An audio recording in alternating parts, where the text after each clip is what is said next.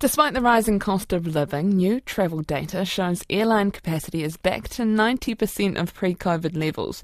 New Flight Centre data shows the travel trends for the first full year since border restrictions lifted. To discuss who is up in the air is Flight Centre's General Manager Heidi Walker. Kia ora, Heidi. Who are the most frequent flyers?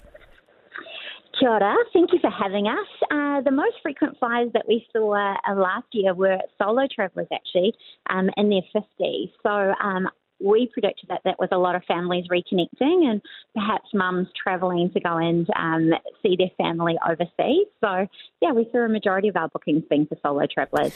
And where are they heading to? What are the most popular destinations? Uh, the UK has been, since the borders reopened, a really solid destination for us as we've seen that connection.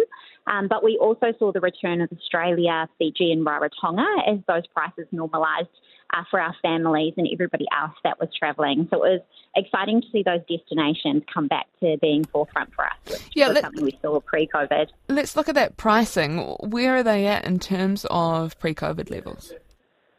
Uh, we are still seeing higher than pre COVID levels for a lot of our pricing, but we are hoping that they will start to normalise just as we get more capacity um, coming into the market. So uh, in the last month or so, we've seen some really competitive pricing to America, um, sort of that sub $1,000. And what we're looking for is more of that competition to bring those prices down. So we're excited about what the new year will show us for sure.